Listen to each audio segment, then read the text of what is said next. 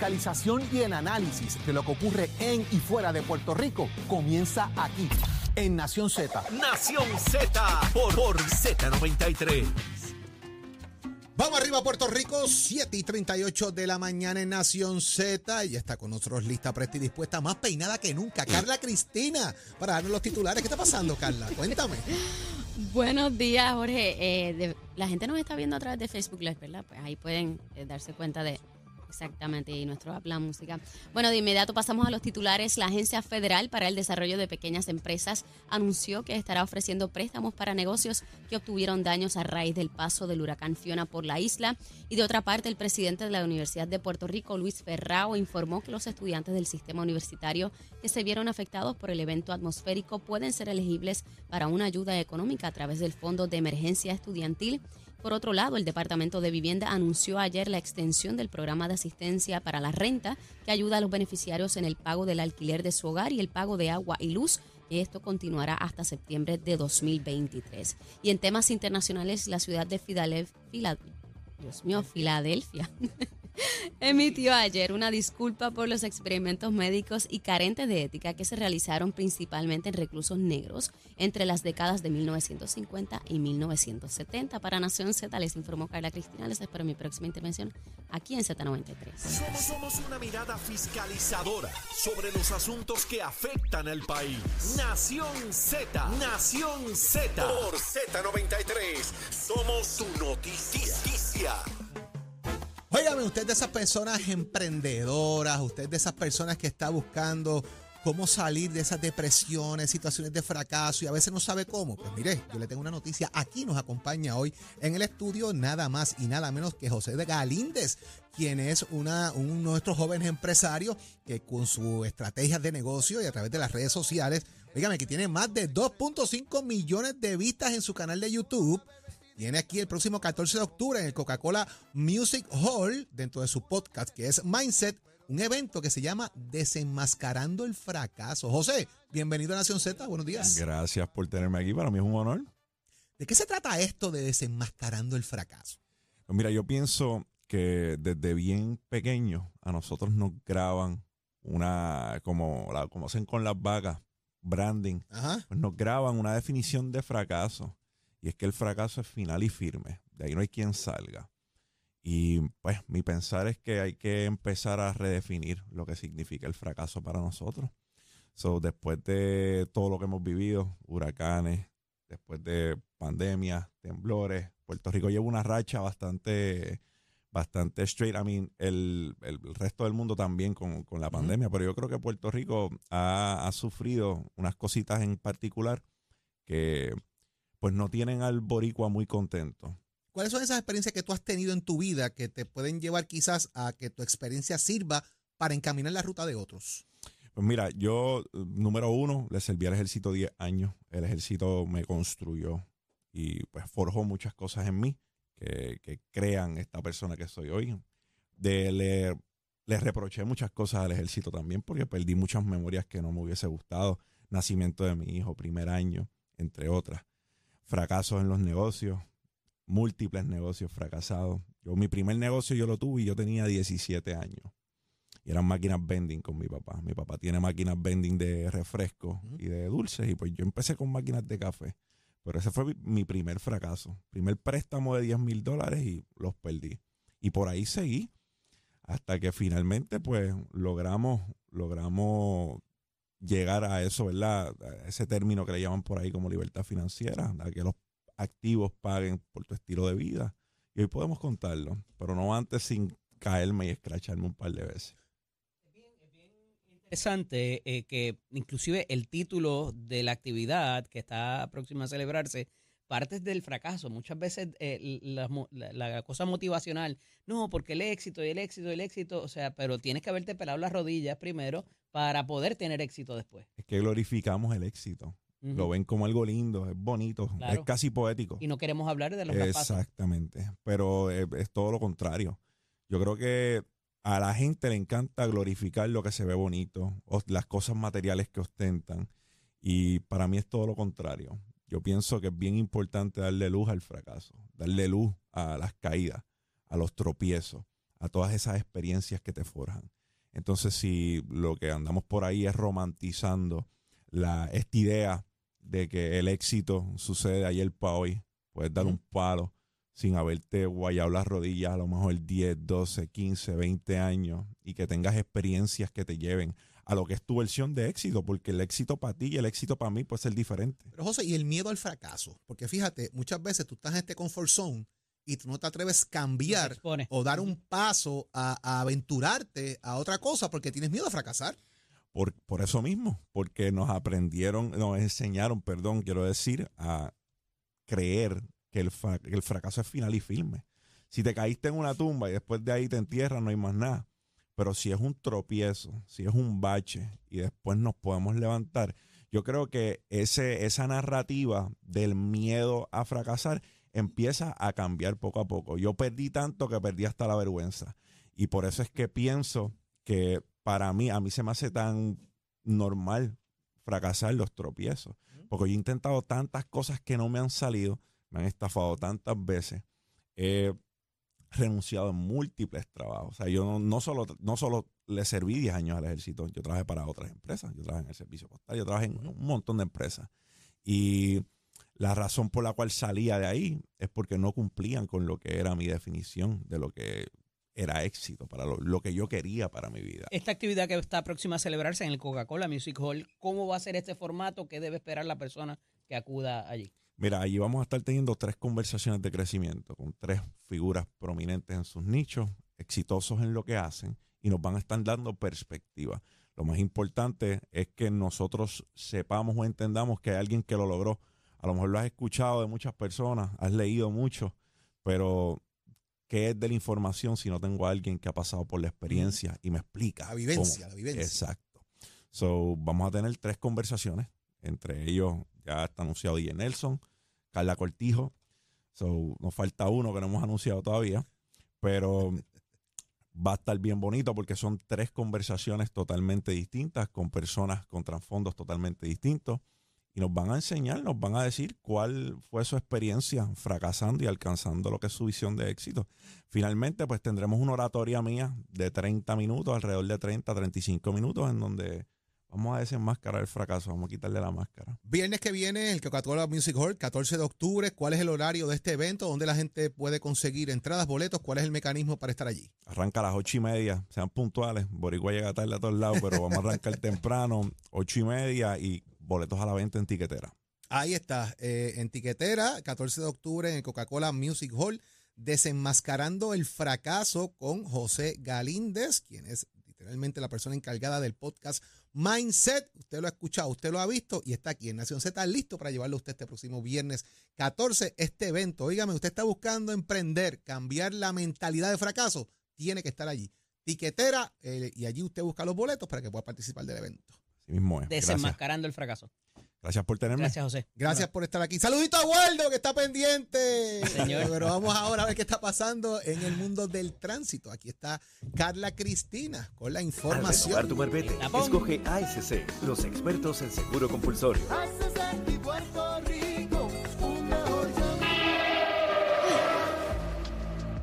Buenos días, soy Carla Cristina informando para Nación Z. En el tránsito continúa la congestión en, la autopista José Diego entre Tuabaja y Bayamón, igualmente la carretera 165 entre Cataño y Guaynabo, esto a la altura de la intersección con la PR22.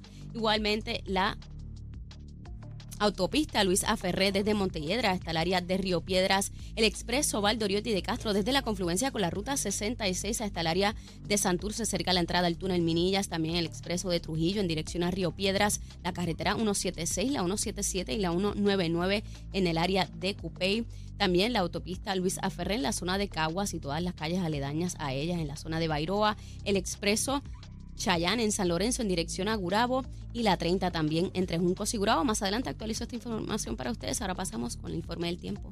Este informe del tiempo es traído por Winmar Home, energía de la buena. Toledo, protege lo que más valoras. El Servicio Nacional de Meteorología nos informa que hoy pudiéramos observar ocasionalmente algunos aguaceros pasajeros arrastrados por los vientos alisios en horas de la mañana y ya entrada la tarde se esperan tronadas sobre sectores del interior y el oeste. Esta actividad de lluvia de hoy pudiera provocar inundaciones urbanas y de pequeños riachuelos, así que tómelo en consideración y tome las debidas precauciones. Las temperaturas máximas estarán en los bajos 90 grados, con vientos moviéndose del este a velocidad de hasta 20 millas por hora y ráfagas más fuertes y variaciones en la brisa marina. Más adelante les hablo sobre cómo estará el mar hoy. Para Nación Z les informó Carla Cristina. Yo les espero en breves minutos en Nación Z Nacional con Leo Díaz aquí en Z93. Estás, estás con el habla música y Z93 en Nación Z. Y ya estamos de regreso a Nación Z, son las 7 y 48 de la mañana, viernes, todo el mundo listo, presto y dispuesto. Óigame, hoy, hoy, hoy a las 4 de la tarde, hoy comienza el fin de semana, eh, el día, obviamente, mañana y el domingo, 7, 8 y 9, estará llevándose a cabo en el Centro de Convenciones Pedro Rosselló el, la celebración de los 10 años del First Attack. Así que a toda aquella persona, mire, los gamers, lo que le gusta todo este evento, usted tiene que darse cita allí. A mí que me gusta Pac-Man puedo jugar y a Leo Díaz que le gusta Galaga también, porque va a haber maquinitas retro para que usted juegue videojuegos, esos de, de, de, los que usted jugaba antes, de Atari y todas esas cosas, van a estar allí. Los juegos modernos también, los que son online, usted puede interactuar con gente de diferentes partes del mundo y usted pueda disfrutar de lo que es la industria del video gaming y va a haber competencia a nivel de pantalla gigante, toda esa cosa. Yo voy para allá, Chero, mañana yo voy a estar allí disfrutando un rato de ese evento, celebrando los 10 años del First Attack. 7, 8 y 9 de octubre en el Puerto Rico Convention Center. Los boletos van a estar allí disponibles. Y me dijeron que lo dijera, así que lo digo por ahí, el que compre boletos allí, estudiantes de la Universidad Interamericana de Puerto Rico, que muestre la identificación, tiene 50% de descuento en la entrada. Así que ahí está, todo el que quiere ir para allá, ya usted lo sabe. La, el registro estaba abierto, está todo listo y hoy a las 4 de la tarde comienza eso en el allí en el Centro de Convenciones Pedro Rosselló, mejor conocido también como el Puerto Rico Convention Center, para que Leo me escuche diciéndolo en inglés. Leo, buenos días. Buenos días. Leito, Buenos con días. 60 años cumplidos. Chico, pero está bien, si eso fue ayer. Está bien, chico, Mira, pero para acordártelo. Saludos, Ole, Eddie, Carla Cristina. Es Un 60 placer más estar uno. aquí. Más uno, más un día. Mira, Tú dices de esos juegos y toda la cosa. Tú sabes el único que yo sé jugar. ¿Cuál? Uno que sale, el primero que sale, es una bolita que va de una esquina a la otra bien suave. Ah, yo no sé cómo se llamaba. Yo estaba en la escuela superior, imagínate, eso en 1979, 80. Pues eso era, era pinball digital, porque estaba la maquinita de pinball que no le daba el padre, que le daba con el padre la máquina, pero entonces está el, el, pinball. Olé, a mis 60 años yo no tengo la capacidad de esas cosas violentas. Ni, y esas... ni Pac-Man, ni Pac-Man. Eh, bueno, eh, ahí más o menos. Pues, eh, pero siempre me come el pájaro ese. Si el pájaro ese siempre me come. Pinky, si yo le huyo, pero siempre me come el pájaro. Eh, sí, es complicado, es complicado. Pues, te digo que es mejor el otro, el, de, el, del pin, pin ese y ya para afuera. No es lo mismo que te come el pájaro que el pájaro te come a ti. Claro, seguro, son dos cosas distintas, Eddie. Por eso es que uno tiene que andar como tiene que ser. Hoy es viernes, viernes, Así es, viernes. Leo, Estamos viernes. contentos, venimos a quemar el cañaveral. ¿De camisas? Como, ah, bueno, ¿cómo son? ¿Cómo son? Chulonga. Esta me la regaló.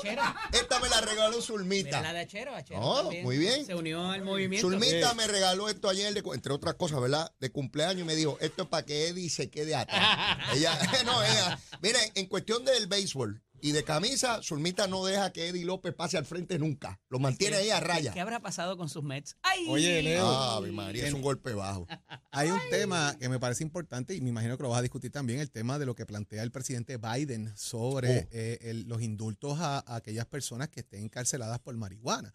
Y ya aquí obviamente se estableció cuando Alejandro, la no despenalización, la legislatura de Johnny Méndez y Tomás Rivera Chat aprobó ley a esos fines y está ahora mismo pues un movimiento también para que el gobernador sea parte de él. Él ha dicho, mira, que no hay nadie en la cárcel ahora mismo cumpliendo ese tipo de pena, lo expresó ayer. Por posesión que- simple, no. Por posición simple, no, exacto. Y que él eh, va a tomar el tema como un tema salubrista a la hora de eh, otorgar estos indultos. Imagino que lo discutirás como tú ves. Sí, sí, sí. eh, por lo menos el gobernador ha sido consistente en esa posición por muchos años. Yo creo, Jorge, que estamos ante unos nuevos paradigmas, estamos ante una nueva sociedad que no ve el asunto de las drogas como lo veía pues mi sociedad cuando yo me crecía, ¿no? Donde era punitivo el enfoque, donde era meter preso por un cigarrillo de marihuana, meterle muchos años, la guerra contra las drogas. Eh, y de hecho yo fui parte de los legisladores en la década del 90 que teníamos esa visión. Yo creo que esa visión eh, estuvo equivocada. Creo que tenemos que ir cambiando como sociedad. No va a haber nadie preso por, por una posesión simple de, de drogas. Ese no es el caso Un gallito, Rico. un gallito de marihuana. Sí, pero, pero eh, porque ya empezamos a ver esto de una manera distinta. Por supuesto, hay unas drogas muy pesadas, muy fuertes, pero fíjate que el presidente Petro de, de Colombia va a las Naciones Unidas a decir que hay que legalizar la cocaína. Correcto. No es que yo esté de acuerdo con eso y no sé si en el resto de lo que me quede de vida llegue a estar en algún momento. Lo que estoy planteando es que cuando íbamos a imaginar que gobernantes iban a estar planteando este asunto. Era una discusión eh, médica, filosófica, pero ya ha tomado otros ribetes y eventualmente Puerto Rico va a estar en esta, en esta discusión. Sin Va duda. por ahí la línea. pero eh, hay, hay otro asunto aquí que trae el gobernador que me parece que quizás eh, pudiera escucharse bonito, pero tú Ajá. me corregirás. Sí. Pero el impacto principal de un indulto a los convictos por posesión simple de marihuana no se mide por cuántas personas salen de la cárcel, Ajá. ya que es un delito que rara vez conlleva sentencia de cárcel. El impacto sería en limpiar el récord de miles de personas a los que por tener esa condena se les dificulta el acceso a empleos públicos y privados. Eh, es parte de eh, la nota que trae Noticel eh, de lo que de las expresiones del gobernador ayer. Ajá. Eso no se hace automático, pero después de dos o de cinco años, dependiendo del delito cual sea, eh, se envía una carta y, te, y tú pides que te limpien el récord y respectivo de la convicción. Una, una cosa te va a llevar a la otra. Una vez tú declaras una visión distinta en cuanto a la conducta, eventualmente tiene un impacto en la pena y tiene un impacto en la repercusión que tiene sobre el ciudadano. Y me refiero al expediente criminal. O sea, si, si, si miramos la marihuana ya no como aquella cosa tenebrosa y que había que marcarlo por el resto de su vida como un carimbo, pues eventualmente probablemente no llegue ni siquiera a su expediente criminal, ¿verdad? Este, claro. eh, pienso, pienso Por eso, que una cosa es de aquí en adelante y otra cosa es para atrás, ¿verdad? Y cuando vas hacia atrás, es lo que, es lo que me crea eh, suspicacia. O sea, le vas a dar un botón y borrar eso porque así es. Ahora mismo la persona va y solicita, tiene que solicitar Así es, afirmativamente así es. eh, la- el, la- el, el- el expunge, ¿verdad? El, el que se borre la con toda convicción. seguridad, Eddie, eventualmente. Se hará y, y no con sé un si, botón, no ¿tú sé crees? si, probablemente, ni, ni siquiera va a pasar allá. Eh, ese- esa es la, la- la expresión que tengo ahora. Y ese es el campo de Jorge, ¿verdad? Eh, El, el- el- el estigma que se crea sobre esa persona, Claro. haya sido porque lo cogieron con un gallito de marihuana o haya sido por asesinato, ¿verdad? O cualquier otra cosa que al tiempo sale. Eh, se queda ese estigma y para conseguir trabajo o para, ese oye, para las es el relaciones más, básicas. Ese es el punto puede. más difícil, porque fíjese que el no conseguir trabajo te trae la reincidencia.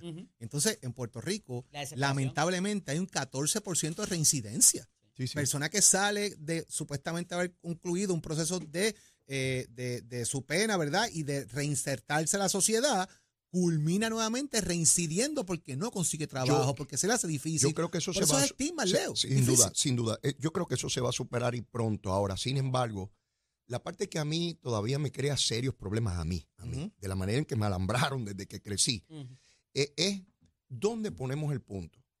Una vez le damos este trato a la marihuana, perfecto. Va a venir otra mañana. persona a decir, pues, pues esta otra droga, la que sea, pues debe usarse para esto. ¿Dónde eso se detiene si en algún momento se va a Y detener? van a traer el punto, por ejemplo, de que la marihuana viene del- del- del- de un asunto natural versus las demás que son fabricadas. Y, Por- y vendrán ese de- y vendrá ese debate, igual que pasó con el alcohol, igual que pasó con el Ore, café, igual ore. que pasó con el chocolate, que son Hay- las drogas más viejas del mundo. Hay quien piensa que esto es un asunto donde cada ciudadano debe determinar lo que usa. Hay, Claro. hay, hay- hay escuelas de pensamiento que entienden que eso es un asunto personal, que el Estado no se debe meter en eso. Por eso tú bebes hasta donde sabes que puedes beber. Si te das la cervecita o el traguito, usted sabe hasta dónde puede. Eh, Pues es responsabilidad El individual. alcohol es una droga Lo y es. la legalizamos. Bueno, en tanto y en cuanto tú entonces no vayas a incidir contra otra persona. De No, ahí por entonces eso, sí el por eso es Estado. que viene el tema de la dentro de su- responsabilidad individual. O sea.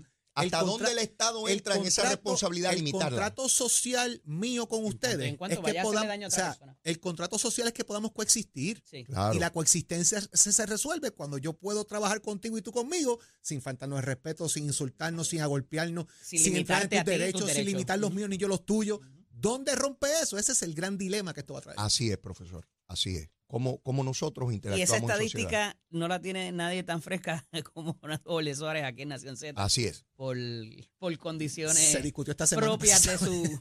Esta semana estábamos discutiéndola estudio. precisamente. Así que bueno, señores, llegó el Tienes mañana viernes. libre, tienes mañana llegó el libre. viernes, bueno, tiene entre comillas, porque estamos acabando de subir notas para los. Excelente fin de semana. por el fin de Para semana. algunos es largo, el fin de semana Ya. largo, el lunes se celebra el Día de la Raza. Así es. Para Con algunos, para. ¿Cómo es que tú dices? Para algunos mamíferos sí, pero para otros no. Bueno, lo que pasa, todos somos ma- mamíferos. Lo que pasa es que hay unos más mamíferos que otros, Jorge. ¿Oíste, Jorge? A todos somos mamíferos. Lo que pasa es que hay unos más mamíferos que otros. Ahí está, señores. Usted decide en qué clasificación de mamífero usted queda. Aquí estamos en Nación Z. Pasen un excelente fin de semana. A Carla, Tato, todo el equipo de producción, Eddie López, Jorge Suárez. Saludito a la doctora Rivera, que está por ahí escuchándonos también, doña Saudi Rivera, que hoy se excusó por una situación personal. Y los dejamos ahora con Nación Z Nacional y nada más y nada menos que el tipo que prende el cañaveral y salen corriendo ratones, ratas, mangostas y todo lo que usted encuentre. Leo Díaz y Urbina. Buen fin de semana, music.